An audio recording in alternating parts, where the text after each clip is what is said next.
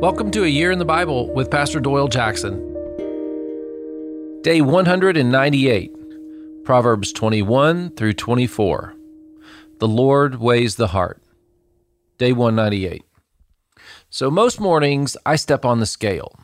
It's the only way I know to keep from slipping into ill health. Uh, in the same way, I pray and read the Bible to self examine my heart.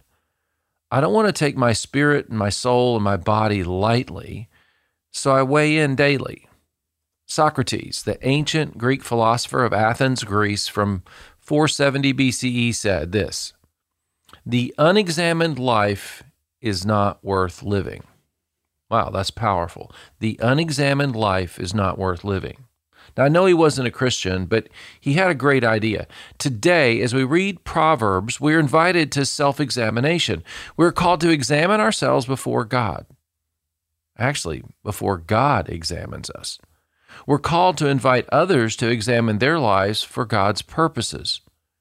Share Proverbs widely is what we're invited to. Have you been doing that? Recently, I heard a man share his testimony. I was raised in a church and had a vague faith, he said. In college, I drifted into Gnosticism. Graduated and found myself living on, in my parents' basement. I became depressed and started searching for answers. A friend challenged me to consider God. I found God in Scripture and a dream. Yeah, actually, God showed up in a dream, and I learned I had to live for God, not just believe that God exists. The God of the Bible wanted me to live under his direction, he said. God invited me into a life of adventure in a universe that God had designed. See, when we do life with God, we have to examine ourselves before Him. Someone said, I study the Bible for its literary brilliance.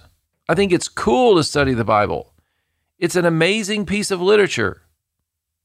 That's not why we read and study the Bible. We study the Bible because we have an inclination that it is more than just interesting literature.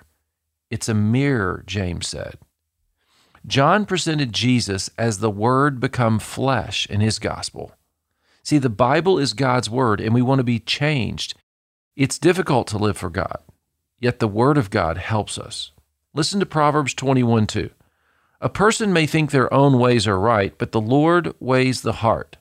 Verse 3 To do what is right and just is more acceptable to the Lord than sacrifice. This proverb is saying it's better to do right as God directs than to come back later and present a sacrifice to cover over selfish living. As you read Proverbs today, ask God to make adjustments to your life for the journey ahead with Him. Weigh in and adjust the way you live today. A light heart is beautiful before God. Proverbs 22 1. A good name is more desirable than great riches. To be esteemed is better than silver or gold. Know what truly matters most.